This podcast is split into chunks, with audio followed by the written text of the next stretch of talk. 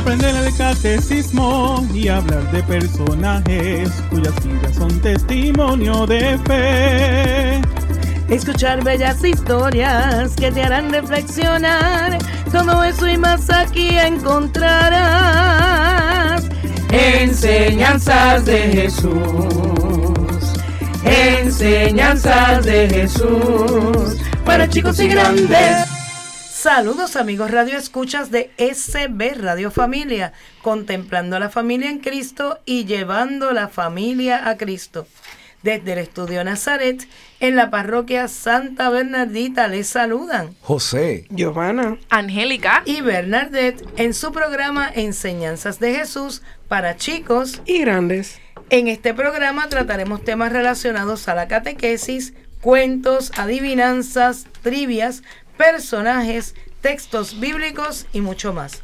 Esperamos que este compartir sea una experiencia de crecimiento y aprendizaje para todos. Nos escuchas a través de www.sbradiofamilia.org. Pero si deseas volver a escucharnos o compartir el programa, puedes hacerlo a través de la aplicación de Google Play y App Store bajo SB Radio Familia. También puedes buscar nuestros programas en Spotify, iTunes y SoundCloud bajo SB Radio Familia.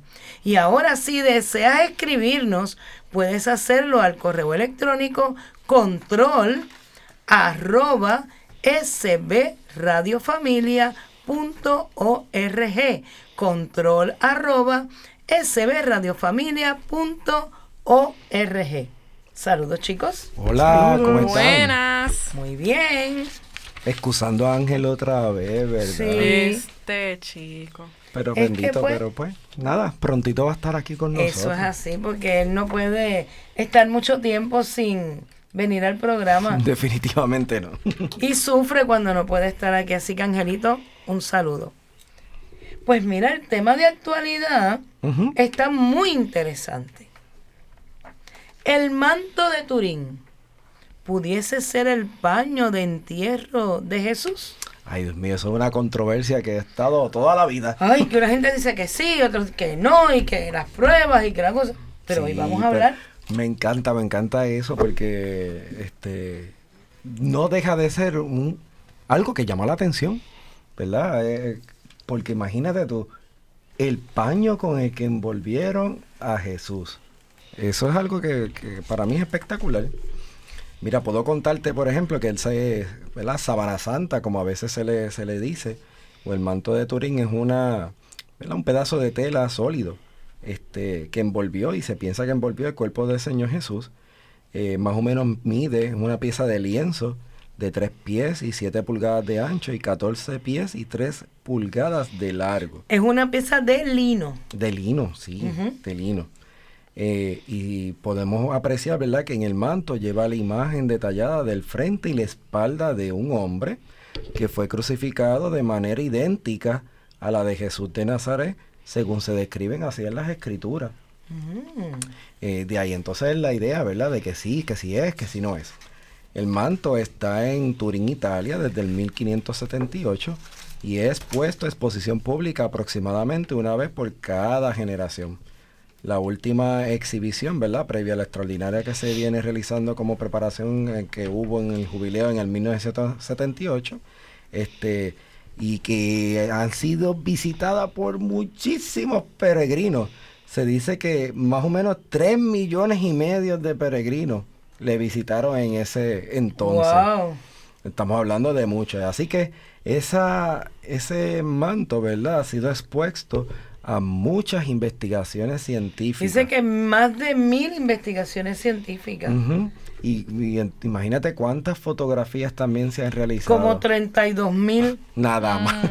Nada más. Este, pues porque ese sudario pues ha sido muy controversial.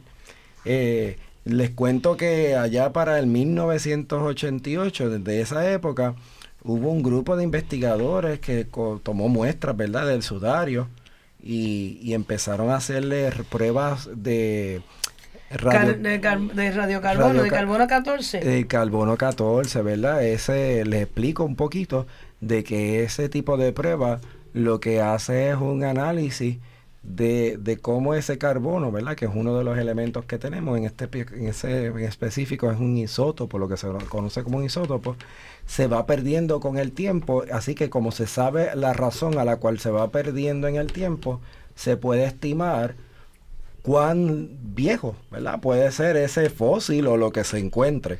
Pero tal. entonces dicen que según las pruebas no era. Eh, eh, en aquel entonces dijeron y Que, demostraron que, ese no, sudario que era de eh, otra época que era y un no- fraude, y que era un fraude, sí.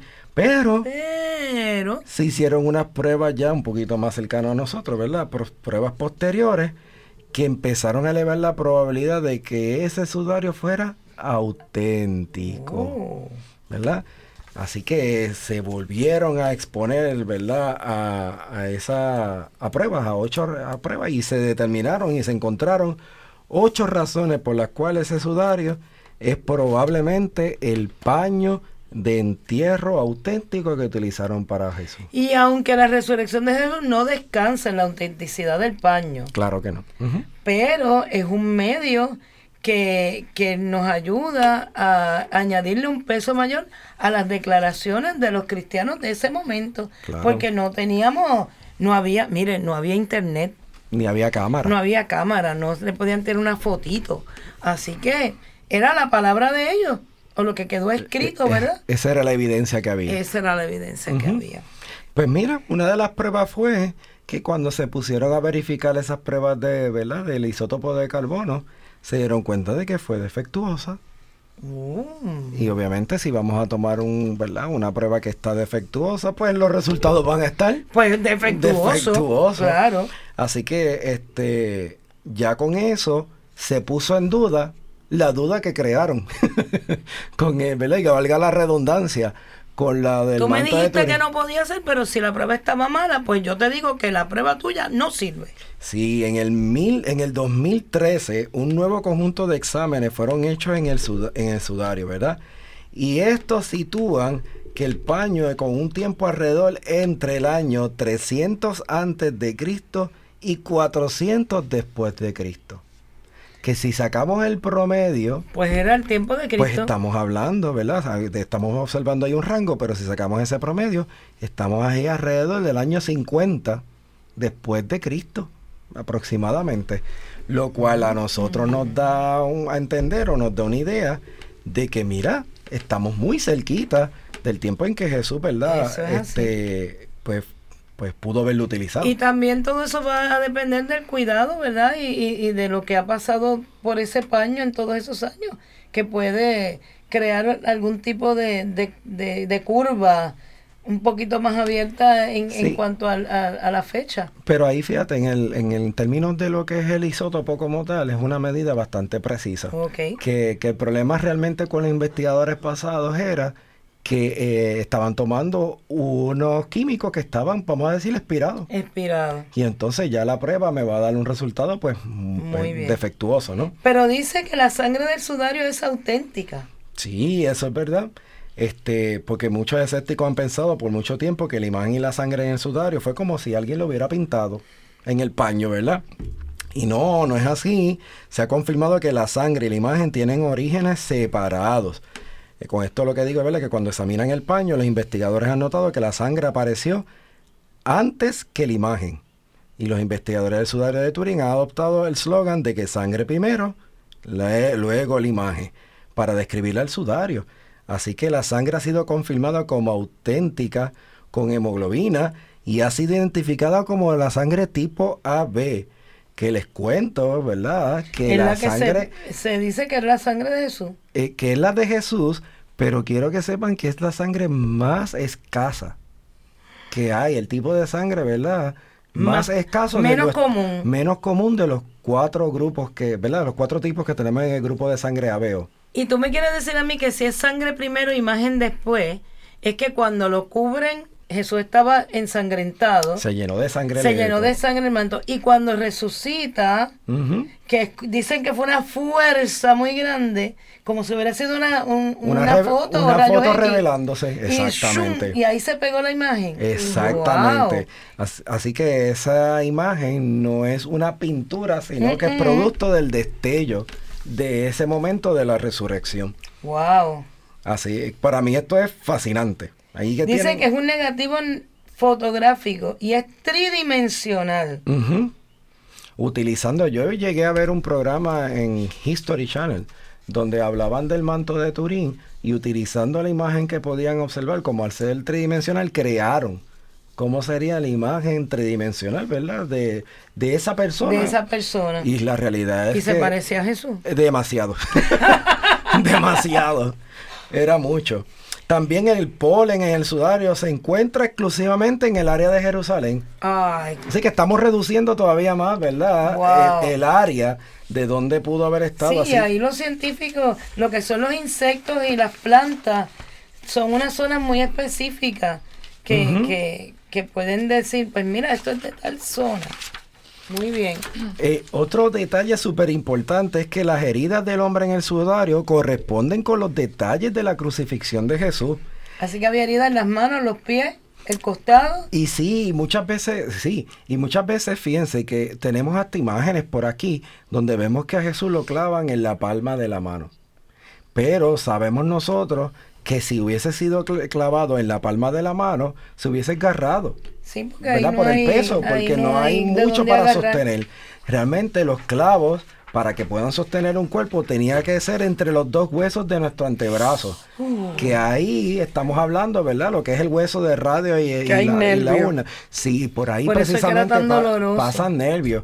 Pues que resulta que cuando examinaron allá el, ¿verdad? El, el- la imagen creada en esa, en ese manto, los heridas de clavo eh, precisamente en, el- en las manos, en los brazos, estaban allí en la muñeca, no estaban ubicadas en la palma de la mano, que coincide muy bien con que se hubiese agarrado, ¿verdad? Si hubiese sido en la palma de la mano. Y los puntos del rostro corresponden con aquellos de los retratos más tempranos de Jesús. Y cada rostro tiene unas características. También las marcas de azote en la espalda del hombre corresponden a las puntas de los látigos que usaron los romanos en ese primer siglo. Que también estamos viendo otro ejemplo, ¿verdad? ¿De qué? De que sí, ciertamente coincide nuevamente. Y la posición idéntica y el tipo de sangre en el rostro del sudario comparado con el del sudario de Oviedo. Que fue otro paño llamado de esta manera, que dice que se situaba eh, sobre el rostro de Jesús cuando fue bajado de la cruz. Que ahí pudieron hacer una comparativa y ver si el análisis era similar. Eso es así.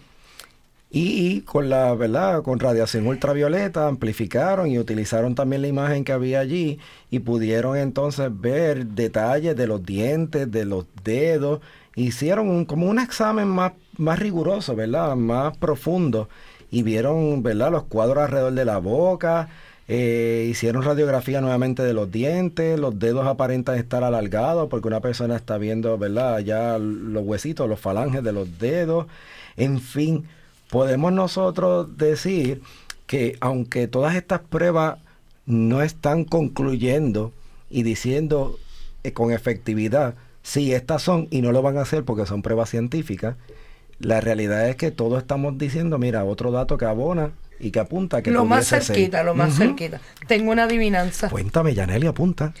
Verde soy, verde nací, verde fue mi nacimiento y luego vine a tener con mi Dios siempre el asiento. El verde de los campos. Verde soy, verde nací, verde fue mi nacimiento.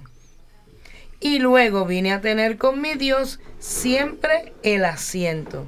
Tiene que ser el verde de los campos. Yo sé que tú no lo vas a decir ahora, pero es que tiene que ser. No, porque la respuesta la ofreceremos en el tercer segmento de enseñanzas de Jesús para chicos Y grandes. Así que miren, vaya pensando verde, nacimiento. Yo voy a eso, yo voy a eso, Algo verde Eso es. que tiene un asiento, pues miren, ahorita sabremos. Librería Católica La Pequeña Flor. Un pequeño lugar lleno de paz. No deje de pasar por su librería y ver los diferentes artículos y productos religiosos que tenemos para tu crecimiento espiritual. Estamos ubicados en los terrenos de la parroquia Santa Bernardita, de martes a viernes de 11 de la mañana a 7 de la noche y los domingos después de cada misa. Para más información, 787-750-7880 o nos puedes buscar en nuestra página de Facebook La Pequeña Flor SB. ¡Te esperamos!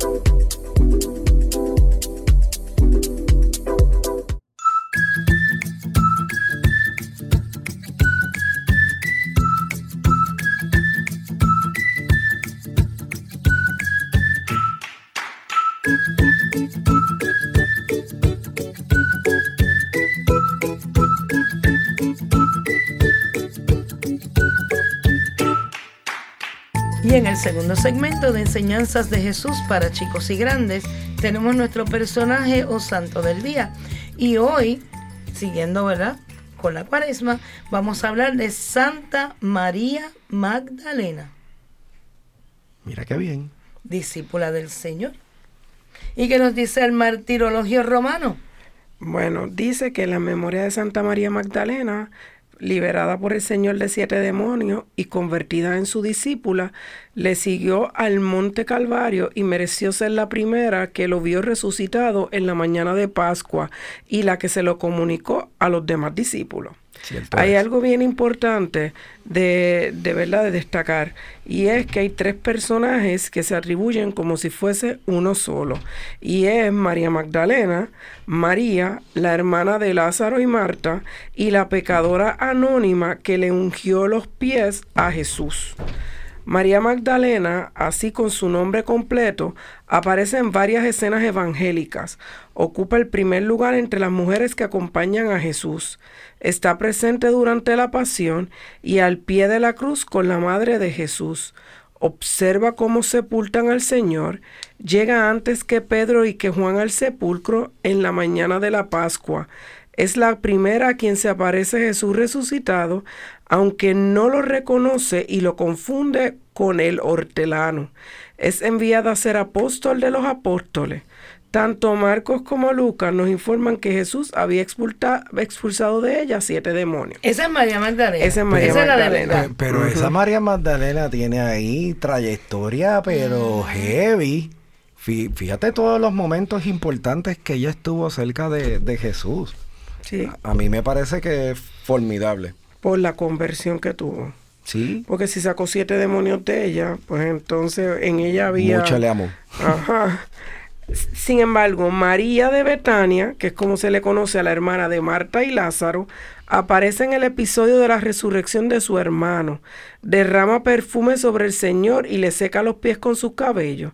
Escucha al Señor sentada a sus pies y se lleva la mejor parte mientras su hermana Marta trabaja. Que esta es María de Betania.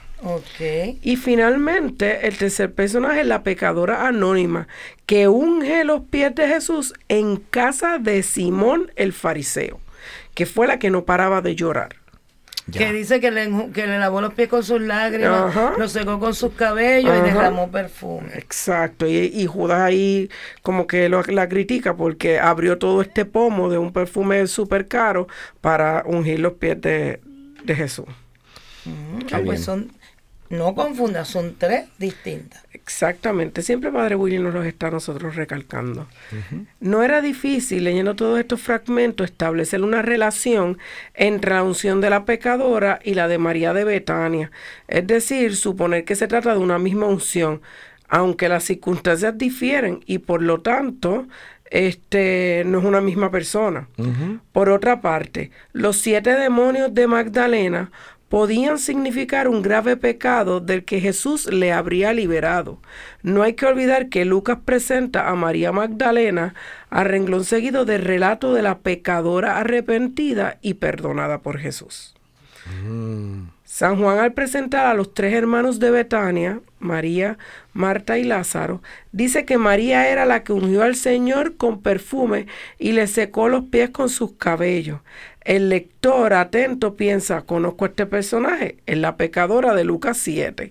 Además, en el mismo Evangelio de Lucas, inmediatamente después del episodio de la unción, se nos presenta a María Magdalena, de la que habían salido siete demonios. Así que puedes llevar al, lector a ratificar su impresión de que María Magdalena es la pecadora que ungió a Jesús. Y por último, en el mismo Evangelio de San Lucas, pocos capítulos después, María, hermana de Marta, aparece escuchando al Señor sentada a sus pies. Así que por esto es que pudiesen concluir que María Magdalena y esta María son una misma persona. Y la pecadora penitente y perdonada que Juan también menciona, por su nombre aclarándonos que vivía en Betania. Así que por eso es que podemos llegar a la conclusión de que pueden este, pensar que son la misma persona y no lo son. Mira, yo me siento hasta medio identificado porque muchas veces dicen José. ¿Y cuántos miramos? sí, un montón. En, el departamento donde yo estudié, todos menos uno nos llamábamos José. Así que hasta nos tuvieron que poner el apodo para no, como las tres eran María. Pues eso que yo probablemente era lo que pasó allí. Ese nombre era en ese tiempo muy común. Así que pues había muchas mujeres con el nombre de María. Y es bien importante recalcar que, que, no hay una relación abierta entre los relatos de Juan y Lucas porque difieren en sus detalles. Así, por ejemplo, la unción, según Lucas, tiene lugar en casa de Simón el fariseo. Su relato hace explícita referencia a los pecados de la mujer que unge a Jesús. Pero Mateo, Marcos y Juan, por su parte, hablan de la unción en Betania, en casa de tal Simón. Juan no aclara el nombre del dueño de la casa, solo señala que Marta servía y que Lázaro estaba presente. Y mencionan el gesto hipócrita de Judas en relación con el precio del perfume, sin sugerir que la mujer fuese una pecadora. Solo Juan nos ofrece el nombre de la mujer que los demás no mencionan. Los siete demonios no significan un gran número de pecados, sino como lo aclara allí mismo Lucas, espíritus malignos y enfermedades. Esto significativo es más conforme con el uso habitual de los evangelios. Que no es que ella era mala y estaba haciendo cosas, sino pues, estaba en otras cosas. Los argumentos a favor de la identificación de los tres personajes, como vemos, son débiles. Sin embargo, tal identificación cuenta a su favor con una larga tradición, como se ha mencionado. Que es bien importante porque la tradición va a explicar muchas más cosas que lo que está escrito solamente. Hay que decir también que los argumentos a favor de la distinción entre las tres mujeres tampoco son totalmente concluyentes, es decir, que ambas teorías cuentan con razones a favor y en contra. Y de hecho, a lo largo de la historia, ambas interpretaciones han sido sostenidas por los exégetas. Así, por ejemplo, los latinos estuvieron siempre más de acuerdo en identificar a las tres mujeres y, los griegos en distinguirlas. Este, a pesar de que ambas posturas cuentan con argumentos, hoy en día la Iglesia Católica se ha inclinado claramente por la distinción entre las tres mujeres. Concretamente, en los textos litúrgicos ya no se hace ninguna referencia, como sí ocurría antes del concilio, a los pecados de María Magdalena o a su condición de penitente, ni a las demás características que le provendrían de ser también María de Betania, hermana de Lázaro y de Marta. En efecto, la Iglesia ha considerado oportuno atenerse solo a los datos seguros que ofrece el Evangelio. Por ello, actualmente se considera que la identificación entre Magdalena, la pecadora, y María es más bien una confusión sin ningún fundamento, como dice la nota al pie de Lucas capítulo 7, eh, versículo 37 del libro del pueblo de Dios. No hay duda de que la iglesia a través de su liturgia ha optado por la distinción entre la Magdalena, María de Betania y la pecadora. De modo que hoy podemos asegurar que María Magdalena por lo que nos cuenta la escritura y por lo que nos afirma la liturgia, no fue pecadora pública, adúltera ni prostituta, sino solo seguidora de Cristo, de cuyo amor ardiente fue contagiada para anunciar el gozo pascual a los mismos apóstoles. Así que no se deje engañar y no piense más que María Magdalena pues era prostituta, que puedo añadir, ¿verdad? Que María Magdalena viene de que era de Magdala Y, y en esa, ¿verdad? Ese, ese pueblito, esa ciudad, eh, lo que ocurría era que era un lugar de tránsito, eh, como de cruce entre ciudades, y entonces se caracterizaba por tener muchas prostitutas, pues porque, como ocurre con los puertos y todo esto, ¿verdad? Este, y quizá por ese, esa connotación de donde ella provenía, también pensaban que podía ser hasta prostituta, pero aquí estamos bien claros de que están haciendo la distinción. Exacto, así que la obra que viene por ahí de que hablan de María Magdalena como guerrillera y como una mujer fácil y, y esposa, Falta, pues, falta la verdad. pues todavía no, no ha leído lo, lo correcto. Su fiesta es el 22 de julio y siempre ha- hablan de ella por la búsqueda del amado de su alma o de la muerte y resurrección de Jesús como misterio de amor que nos apremia a vivir para aquel que murió y resucitó por nosotros. Este, Ella tuvo ese privilegio de poderlo ver, ¿verdad? Ver el sepulcro. En un momento anterior habíamos hablado de las mujeres en la iglesia, Sí, ¿te acuerdas? sí. Y habíamos comentado que en este momento de la resurrección de Jesús, quien anuncia a los demás discípulos la resurrección es una mujer y es María Magdalena. Que ella no lo, no lo, no, parece que el resplandor del resucitado era tan impresionante que ella no lo identifica, ella cree que es el que cuida el huerto y le dice, ¿dónde has puesto a mi Señor? Porque se encuentra con la tumba vacía. Pero, pero cómo Jesús eh, le da el privilegio a esta mujer, siendo una mujer en el tiempo de Jesús que no valía nada, de que fuera ella la que le dijera, mira, resucitó, no está, la tumba está vacía. Claro, estos hombres dijeron, no puede ser, vamos a ver. Sí, Pero por lo menos el Señor le dio a ella ese regalo, ese privilegio. Y por eso mismo es que los textos eucológicos de la Misa de la Memoria de Santa María Magdalena dicen por su parte que a ella el Hijo de Dios le confió antes que a nadie la misión de anunciar a los suyos la alegría pascual. Magdalena es aquella cuya ofrenda de amor aceptó con tanta misericordia tu Hijo Jesucristo, y es modelo de aquel amor que impulsó a entrega, la impulsó a entregarse por siempre a Cristo. Y de ahí es que, pues, por, por haberlo visto primero, ella fue esa, esa que proclamó la, la alegría pascual. A mí me parece esto fascinante en el sentido de que, que fue bueno que haya sido una mujer porque si no hubieran pensado, si fuera un hombre, ah, pues ese hombre se lo tumbó el cuerpo y lo escondió en otro sitio. Siendo una mujer, ese pensamiento es más difícil como Sí. tal. Así que el que haya sido... Y con todo eso dijeron que eran los discípulos que lo habían escondido. Claro, claro, es verdad. Y, y algo también interesante es que la liturgia de las horas, en, lo- en los nuevos himnos compuestos después de la reforma litúrgica, hacen hincapié en los mismos aspectos, que María Magdalena era testigo privilegiado de la resurrección, primera en anunciar a Cristo resucitado y fiel e intrépida seguidora de su Maestro. Algo similar se verifica en los demás elementos del oficio divino, en los que nuevamente no hay ilusión ninguna a los pecados de la Magdalena. Bueno, es santa. Es santa. Muy bien. Finalmente, mencionemos que el culto a Santa María Magdalena es muy antiguo, ya que la iglesia siempre veneró de modo especial a los personajes, eva- personajes evangélicos más cercanos a Jesús. Y como ya dije, la fecha es el 22 de julio. Qué bien. Y la oración, María Magdalena, te pido me ayudes a reconocer a Cristo en mi vida, evitando las ocasiones de pecado. Ayúdame a lograr una verdadera conversión de corazón para que pueda demostrar con obras mi amor a Dios. Amén, amén. Amén.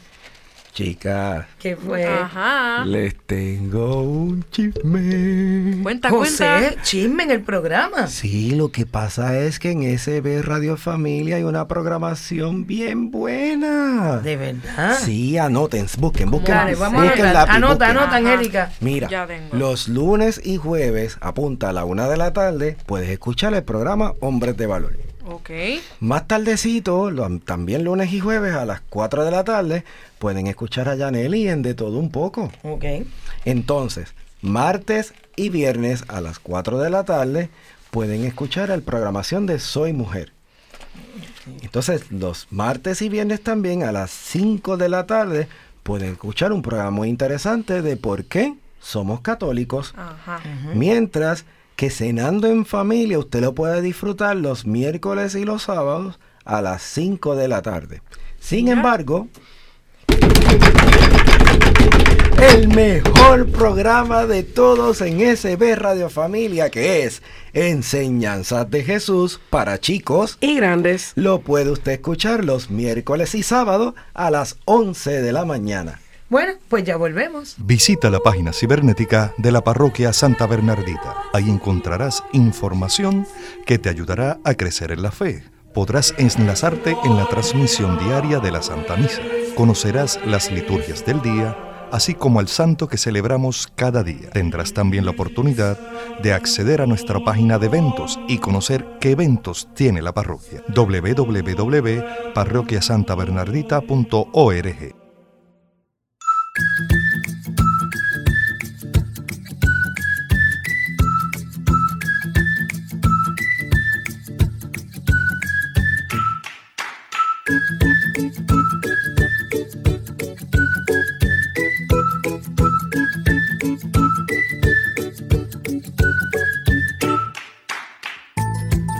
Y en nuestro tercer segmento de enseñanzas de Jesús para chicos y grandes, tenemos nuestro tema de catequesis.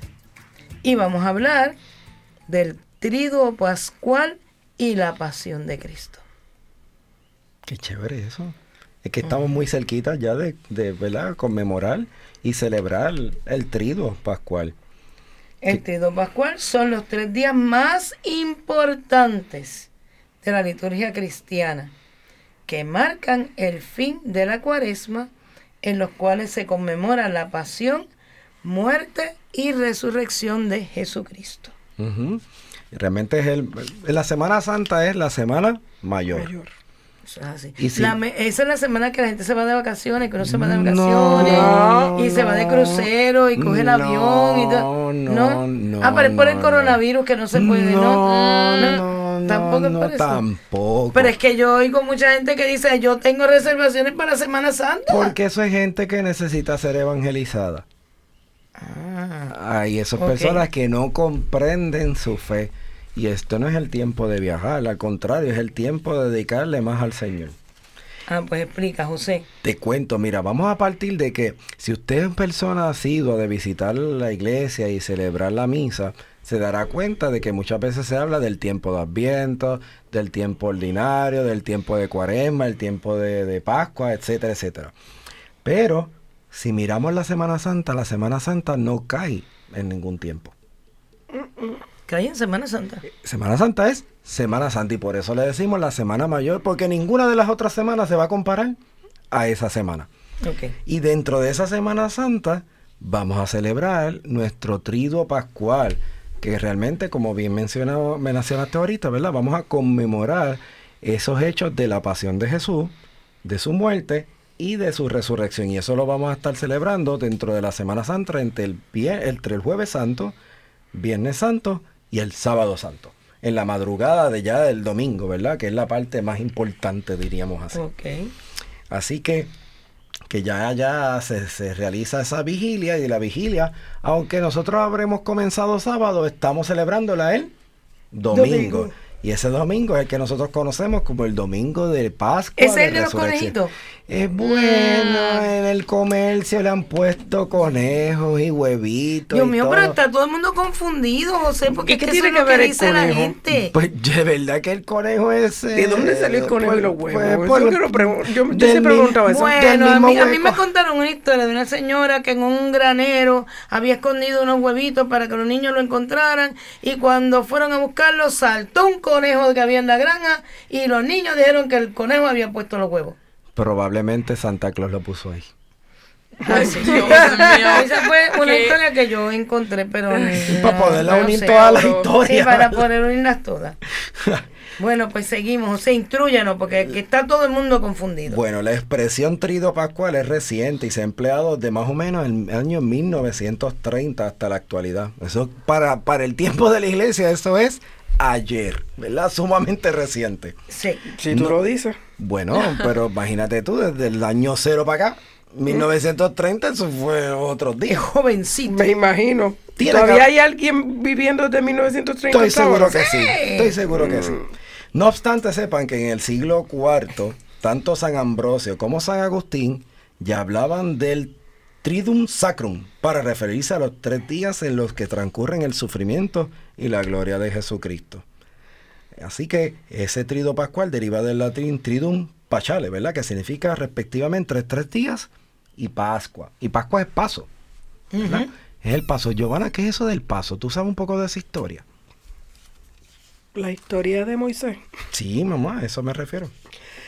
Bueno, este, cuando Moisés este, tiene la encomienda por Dios de que tiene que ir a libertar a su pueblo, este, Israel, eh, él, le, él le habla a Ramsés, que era el que estaba ahí como faraón en ese momento, y le pide que, que él deje que su pueblo se vaya con él. Y Ramsés le dijo que no.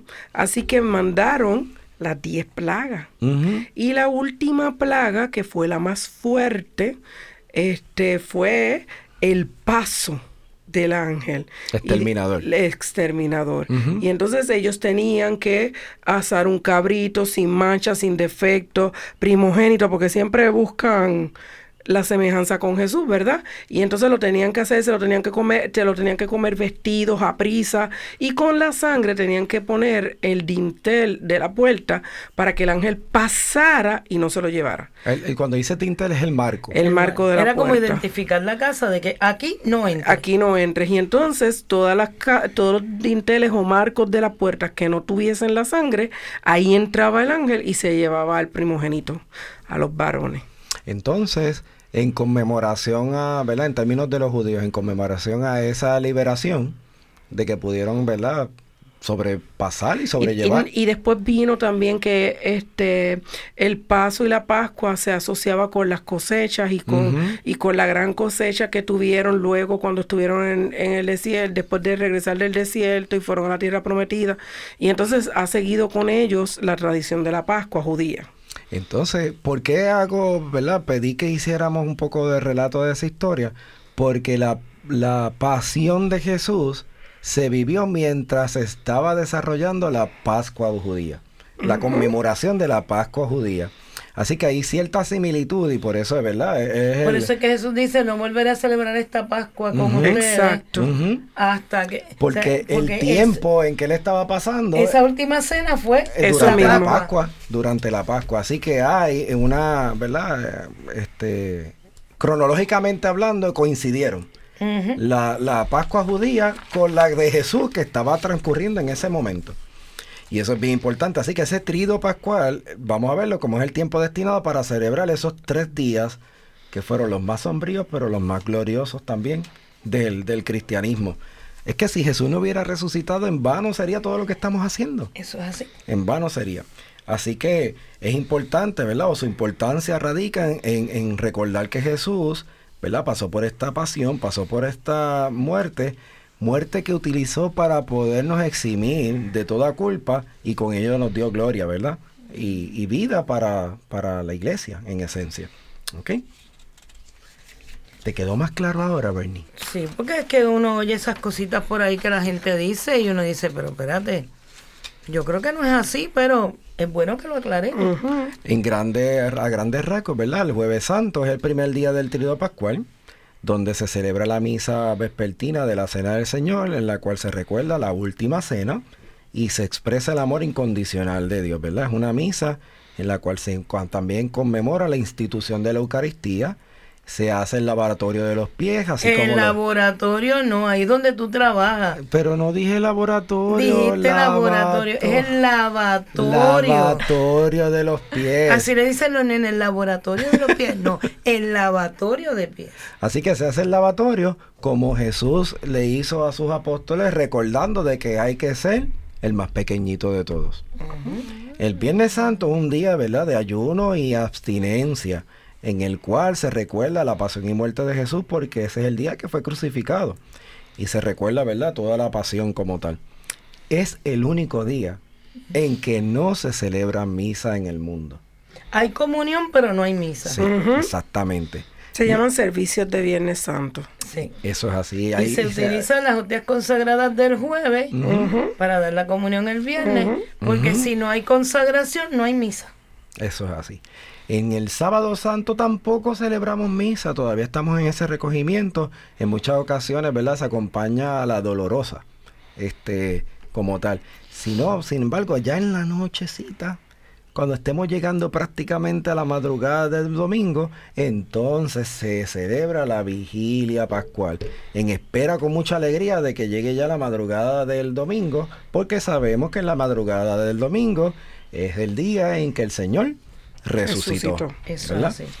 Eh, y queremos destacar, ¿verdad? Hoy un poquito sobre la pasión de, de Cristo, que fue muy fuerte, muy fuerte, ¿verdad? Referimos a la pasión como esa agonía y sufrimiento que tuvo Jesús de Nazaret desde que estuvo el momento en la oración en el huerto de Getsemaní, ¿verdad? Que eso por soy solo ya era una, fue una agonía horrible. Sí, se, se dice, ¿verdad? Que él sudó sangre y para nosotros poder llegar a sudar sangre, la agonía tiene que ser sumamente... Y se sintió Fuerte. solo porque los discípulos se durmieron y, y dice, no pueden velar conmigo ni una hora. Ujú, así es. Este, así que eh, fue un momento de mucha tensión, podríamos decir, ¿verdad? De alguna manera. Este, la palabra pasión quiere decir, ¿verdad? Aguantar, sufrir o padecer. Cosa que Jesús no tenía que hacer. Porque la realidad es que él no tenía ningún tipo de pecado. Pero Jesús cargó con todos los pecados de la humanidad. Los que pasaron, los que pasaban y los que van a pasar. Todos los pecados de la humanidad. ¿Con qué fin? ¿Por qué lo hizo? Para salvarnos. Para con el mero hecho de que él quería que nosotros, los hombres, la humanidad, restableciéramos esa relación que habíamos perdido con nuestro Dios Padre. Porque Eso no así. íbamos al cielo cuando moríamos después No. de después de lo de este Adán y Eva. No, eh, eh, así mismo es. Este Adán con, con el- la desobediencia de Adán y Eva, desobediencia, con la desobediencia de ellos, nosotros rompimos esa relación especial íntima que teníamos con Dios. Así que Jesús vino a restablecer, sirvió de puente, por decirlo así, para restablecer nuevamente esta, esta, ¿verdad? Pues, relación con nuestro Dios. De manera que cuando nosotros, pues, partamos de este mundo, tengamos la oportunidad de, de poder regresar a la casa del Padre. Porque Es así. antes, antes de que Jesús resucitara, yo no iba a tener oportunidad ninguna de poder llegar al cielo porque las puertas del cielo estaban todavía Cerradas. cerradas para nosotros. En el momento en que Jesús resucita, se da ese destello que marca el mismo ¿verdad? manto que estuvimos comentando. En ese momento es que él entonces va, eh, a- ¿verdad? va, recoge a todas esas almas y las lleva a las puertas del cielo para abrirlas y que pudieran Sí, entonces porque entrar. por eso es que dice que bajó al inf- a los infiernos y fue a rescatar a los que allí habían ido. Así que este Jesús pasó momentos muy difíciles porque los latigazos fueron excesivos, no eran los que mandaban en términos de números, así que eso hizo que su cuerpo se convirtiera en una gran llaga, por decirlo de alguna manera. Este, las espinas que realmente no era una corona, era un casco, en esencia lo que le hicieron y cuando se lo pusieron no cabía bien en la cabeza y le metieron con algo en la cabeza para que entraran esa o sea, él sufrió fuertemente, ¿verdad? Todo, todo este, ¿verdad? Todos estos eventos y solamente lo hizo por amor, por amor. Eh, le invito a que si usted quiere ver un poquito, ¿verdad? De, de cómo es lo más parecido a la pasión de Jesús, vea la película The Passion, ¿verdad? Que, que dirigió Mel Gibson, que es muy fuerte, pero, Demasiado. pero por lo menos nos pone en sintonía y nos es hace la más ver- cercana a, lo- a la realidad que Sí, nos hace entender, nos hace entender un poco de que, de cómo fue que Jesús pasó y, y nos sensibiliza de alguna manera. Bueno, pues ¿saben qué? ¿Qué pasó? Que tengo la contestación de la adivinanza. Dale, dale, que yo he puesto a que es los verdes campos. Verde soy, verde nací, verde fue mi nacimiento. Y luego vine a tener con mi Dios siempre el asiento. De seguro Yaneli está apostando como yo, los verdes campos. No, pues no, no es ¿No? Verdes Campos. ¿No? No. ¿Alguien Esa yo sabe? no me la sé. Tú no sabes, Angélica, tú la sabe. sabes. Yo sí la sé. ¿Y cómo tú sabes que la sabes? Ah, porque la adiviné. O sea, primero la tuve que leer y ahí me di cuenta, después de un par de tiempo, que era. que era. La corona de espinas. Eso, eso es. mismo es, muy bien. Y eso lo aprendió Angélica, igual que usted, en Enseñanzas de Jesús para chicos. Y grandes. Ya volvemos. Capilla de Adoración Perpetua San Miguel Arcángel, en los terrenos de la parroquia Santa Bernardita. El Santo Evangelio de Mateo 28:20 nos dice, Por mi parte, yo estaré con ustedes todos los días hasta el fin del mundo. Aquí, en esta capilla, podemos estar con Cristo sacramentado expuesto 24 horas los 7 días de la semana.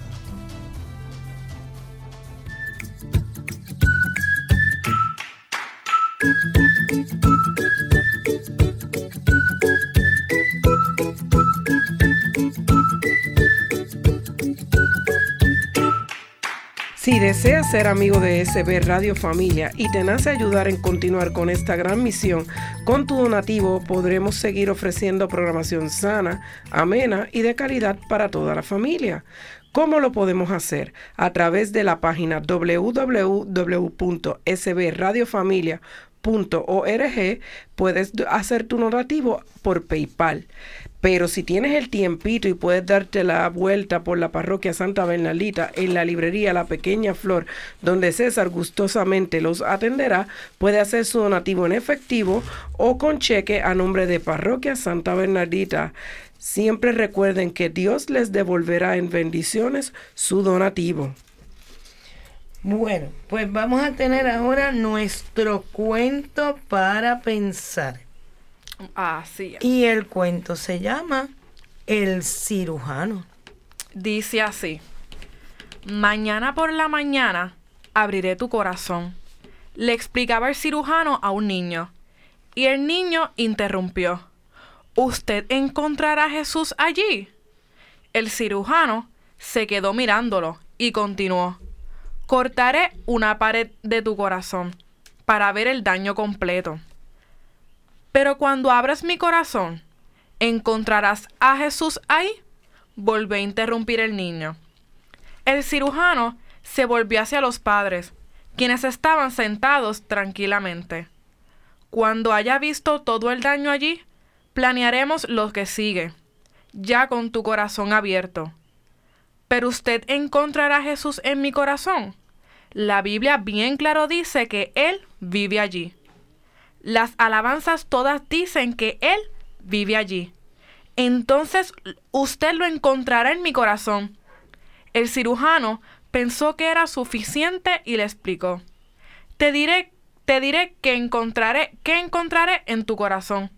Encontraré músculo dañado, baja respuesta de glóbulos rojos y debilidad en las paredes y, y vasos.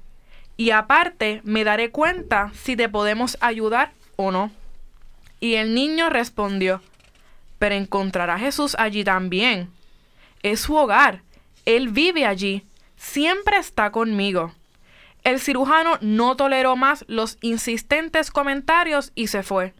Se sentó en la mesa de su despacho y procedió a grabar sus estudios previos a la cirugía. Aorta dañada, vena pulmonar deteriora- deteriorada, degeneración muscular cardíaca masiva, sin posibilidades de trasplante, difícilmente curable. Terapia, analgésicos y reposo absoluto. Pronóstico. Tomó una pausa, una pausa y en tono triste dijo, muerte dentro del primer año. Entonces detuvo la grabadora. Pero tengo algo más que decir. ¿Por qué? preguntó en voz alta. ¿Por qué hiciste esto a él? Tú lo pusiste aquí. Tú lo pusiste en este dolor y lo has sentenciado a una muerte temprana. ¿Por qué? De pronto, Dios, nuestro Señor, le contestó, El niño, mi oveja, ya no pertenecerá a tu rebaño, porque Él es parte del mío, y conmigo estará toda la eternidad. Aquí en el cielo, en mi rebaño sagrado, ya no tendrá ningún dolor. Será confortado de una manera inimaginable, para ti o para cualquiera. Sus padres un día se unirán con él, conocerán la paz y la armonía todos juntos en mi reino. Y mi rebaño sagrado continuará creciendo. El cirujano empezó a llorar terriblemente, pero sintió aún más rencor, pues no entendía las razones. Y entonces replicó, Tú creaste a este muchacho y también su corazón. ¿Para qué? ¿Para que muera dentro de unos meses? El Señor le respondió, porque es tiempo de que regrese a su rebaño. Su tarea en la tierra ya la cumplió. Hace unos años envié una oveja, una oveja mía con dones de doctor para que ayudara a sus hermanos, pero con tanta ciencia se olvidó de su creador. Así que envié a mi otra oveja, el niño enfermo, no para perderlo, sino para que ayudara a mi oveja perdida a regresar. El cirujano lloró y lloró inconsolablemente. Días después, luego de practicar la cirugía, el doctor se sentó a un lado de la cama del niño, mientras que sus padres lo hacían frente al médico. El niño despertó y murmurando rápidamente preguntó ¿Abrió mi corazón? Sí, dijo el cirujano. ¿Qué encontró? preguntó el niño. Tenías razón. Encontré allí a Jesús. Dios nunca crea o toma una vida en vano. Siempre tiene un profundo, un profundo motivo y que no es otro sino el amor. En muchas ocasiones los hombres no entendemos ni aceptamos los planes de Dios. Es entonces cuando nos rebelamos contra su voluntad. Si tuviéramos un poco más de fe, sabríamos que Dios siempre tiene, un, tiene una razón para todo, aunque Él no está obligado a comunicarla. Y esa razón es lo suficientemente importante para justificar su modo de actuar. Si así lo hace, es para nuestro bien o para el bien de otra persona. De eso podemos estar totalmente seguros. Qué hermosura de cuento. Yo me imagino todavía al niñito diciendo que se encontró a Jesús allí. con, con, una cara tan, tan tierna, ¿verdad? Este, yo creo que, ¿verdad? este cuento nos lleva a reflexionar y a pensar de que Dios se va a, a utilizar cualquier herramienta con el motivo, ¿verdad? De podernos acercar a Él. Eso es De despertarnos y de que si estamos medio descarrilados, caigamos en tiempo y nos ayude a, a, poner nuestra mirada nuevamente en Él. vimos ahí como, como un niñito logró que este cirujano probablemente, como vimos, prepotente, ¿verdad? Este, pudiera caer en tiempo y darse cuenta de que, de que el Señor le está esperando también a él que, Dios le había dado un don, lo había enviado con una misión y él perdió el camino. en este, y, pero como Dios es tan misericordioso, a través de este niño, hizo que retomara de nuevo esa misión a la cual él había sido enviado. Así que, aunque es un poco fuerte, ¿verdad? Porque sabemos que el niño va a morir, va a regresar a, al Señor, eh, todos tenemos una visión, una misión en esta vida. Y cuando terminemos nuestra visión, tenemos que irnos con el Padre. y, y, no, y, aunque es doloroso en lo, en lo físico, ¿verdad? Y cuando estamos aquí, es, es lo que es, es, a lo que estamos llamados. Así que nosotros no podemos perder nunca nuestro camino a la casa del Padre. Es bien importante nosotros siempre estar haciendo la voluntad de Dios en nuestras vidas. Y Dios no nos impone, porque Dios nos pregunta y somos nosotros los que tenemos que darle la voluntad, porque lo único que es nuestro es la voluntad. Así que nosotros se las tenemos que dar a Dios, pero podemos hacerlo por amor, de manera bonita para, para, para no perder nuestro norte, como le pasó al médico que perdió su norte en un momento dado. Y vemos aquí entonces un, un proceso de entrega de este niño también, porque él, él sabía que lo iban a operar, sabía que iban a abrirle su corazón. El niño, los niños que padecen enfermedades como esta a temprana edad, por experiencia de haber eh, trabajado con niños de condiciones terminales, eh, tienen una madurez muy grande y una sensibilidad impresionante. Y este niño sabía que este médico necesitaba reencontrarse con Jesús. Por eso es que le insistía tanto. Pero usted va a encontrar a Jesús allí, pero lo va a encontrar allí. No era para él, porque él dice, es que él vive ahí, yo sé que vive ahí, o sea, yo lo tengo. El niño estaba claro en lo que yo tenía lo que tengo, hacer. Yo exacto. tengo a Jesús, tú lo tienes. Pues si no lo tienes, cuando abras el corazón lo vas a ver allí. Mira, Qué mira fe. qué madurez Qué había en ese niño que le decía, pero lo vas a encontrar allí. lo- y, y la insistencia de, está pendiente, mira lo que allí lo vas a ver. Porque él, él, él notaba quizás que el doctor era muy científico y mu- muchos términos bien rebuscados, Y términos frío, grandes, frío. fríos. Y decía, pero es que Jesús va a estar allí, va a estar allí y tú te vas a encontrar con él. Pues nosotros tenemos que, a ejemplo de ese niño, tocar las vidas de la gente que está a nuestro alrededor.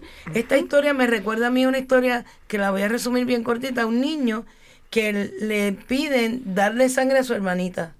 Ah, sí. Y entonces él, él, él empieza a despedirse, a hablar de todas las cosas, porque él cree Que era toda. toda la sangre, y era una pinta de sangre lo que le iban a sacar. Y Jesús es ese hermano nuestro que no dio una pinta de sangre, dio toda Él su dio sangre, completa. su vida completa para salvarnos a nosotros.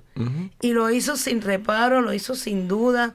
Tuvo miedo porque yo me imagino, como dijimos ahorita en ese huerto de Getsemaní, la incertidumbre de qué va a pasar, porque de- debe haber sido una angustia inmensa, inmensa. Y era verdaderamente hombre, o sea que, Claro. que nosotros le tenemos a lo, a lo incierto, le tememos.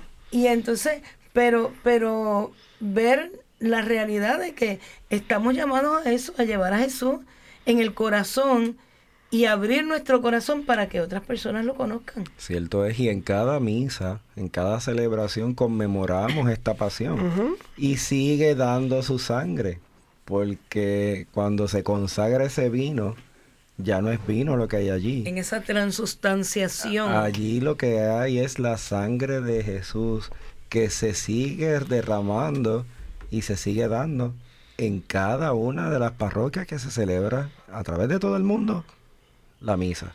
Dime si eso no es grande. Es grandísimo. Así que tomemos este tiempo de reflexión, ¿verdad? En que está prácticamente ya a las puertas de la Semana Santa, para que pues tomemos un poquito más en serio los sacrificios que podamos hacer para que adquiramos, ¿verdad? Un poco más de carácter y que nos ayude de alguna manera también a nosotros a reconocer eh, la importancia y el amor que Dios, Jesús, y tuvo para con nosotros a través de su pasión.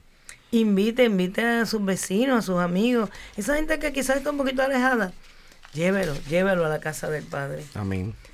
Terminamos nuestro programa con la oración por la familia de la Santa Madre Teresa de Calcuta. Padre Celestial, nos has dado un modelo de vida en la Sagrada Familia de Nazaret. Ayúdanos, Padre amado, a hacer de nuestra familia otro Nazaret, donde reine el amor, la paz y la alegría. Que sea profundamente contemplativa, intensamente eucarística y vibrante con alegría. Ayúdanos a permanecer unidos por la oración en familia en los momentos de gozo y de dolor. Enséñanos a ver a Jesucristo en los miembros de nuestra familia, especialmente en los momentos de angustia. Haz que el corazón de Jesús Eucaristía haga nuestros corazones mansos y humildes como el suyo. Y ayúdanos a sobrellevar las obligaciones familiares de una manera santa. Haz que nos amemos más y más unos a otros cada día, como Dios nos ama a cada uno de nosotros, y a perdonarnos mutuamente nuestros pecados, como tú perdonas nuestros pecados. Ayúdanos, oh Padre amado, a recibir todo lo que nos das y a dar todo lo que quieres recibir con una gran sonrisa. Inmaculado Corazón de María, causa de nuestra alegría, ruega por nosotros. Santos ángeles de la guarda, permanezcan a nuestro lado, guíennos y protéjanos. Amén. Amén. Amén. Por ahí viene el derecho de nacer. Sí. Así que esté pendiente, vaya y disfrútela. Agradecemos su patrocinio a este su programa Enseñanzas de Jesús para chicos. Y grandes. Dios y la Santísima Virgen les bendigan siempre. Que tengan una Semana Santa maravillosa y hasta la próxima. Bye. Testimonio de fe. Escuchar bellas historias que te harán reflexionar. Todo eso y más aquí encontrarás. Enseñanzas de Jesús. Enseñanzas de Jesús. Para chicos y grandes.